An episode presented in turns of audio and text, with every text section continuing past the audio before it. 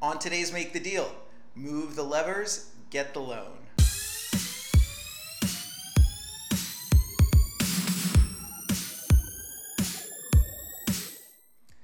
Debt, you want it, you need it.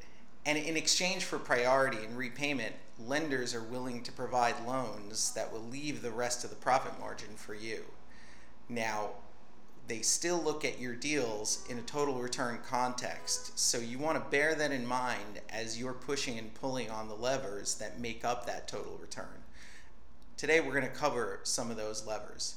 The first one involves proceeds, which is usually presented in the form of nominal dollar, loan to cost, or loan to value. Now, the typical borrower is looking to negotiate higher proceeds and making sure that the loan to cost and loan to value are going to match up in a way that won't constrain the amount that they're looking to get from the loan. But the smart borrower is focusing in on the net proceeds side of the lever here.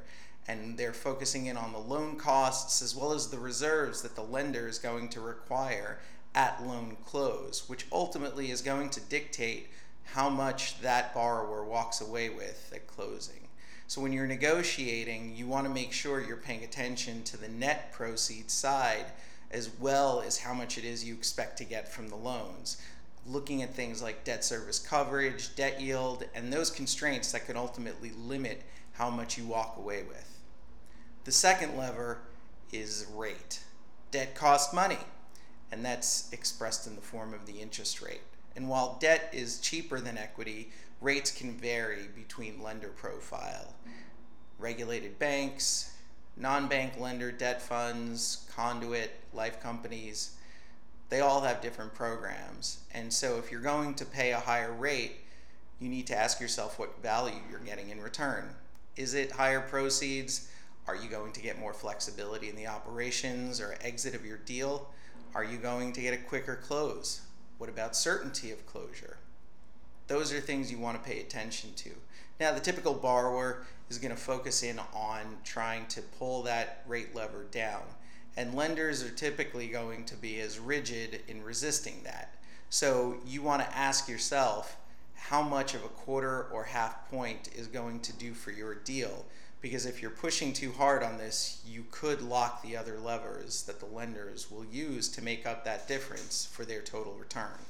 The smart borrower is also looking at whether they are going to pay rate on full funding or drawdown proceeds. And this is more applicable to development and value add type deals you don't want to end up paying money for proceeds that you don't need on day one because that ultimately is going to result in much more expensive debt than the stated rate.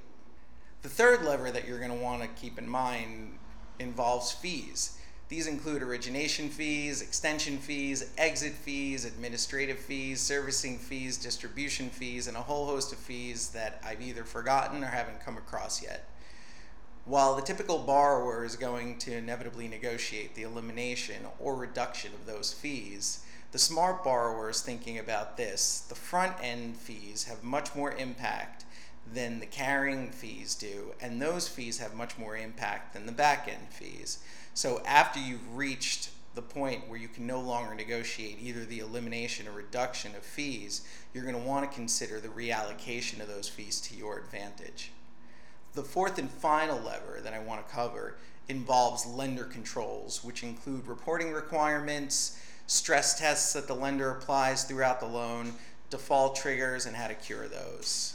The typical borrower is actually focused on a lot more of the economics and the levers that I've already mentioned than they are to these, but these are crucial to your deal.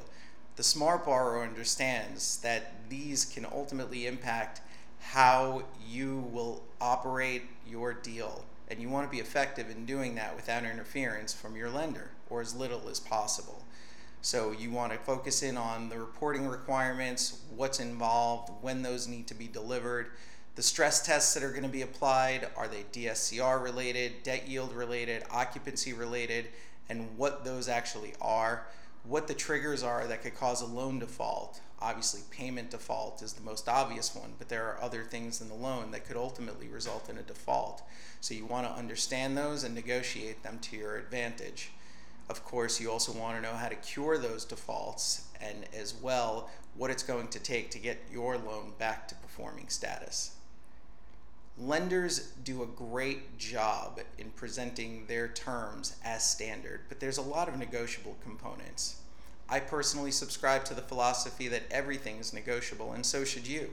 Remember, you're negotiating with a counterparty that is looking to make a return on your deal just like you. Lenders may invest their funds in a much more structured way relative to equity investors, but there's still room to move the levers. Please subscribe to my YouTube and podcast, and if there are any questions on this or prior episodes, or if you have any topics you'd like me to cover on future episodes, then hit me up on my socials. Otherwise, I'm David Blatt, and I'll see you on the next Make the Deal.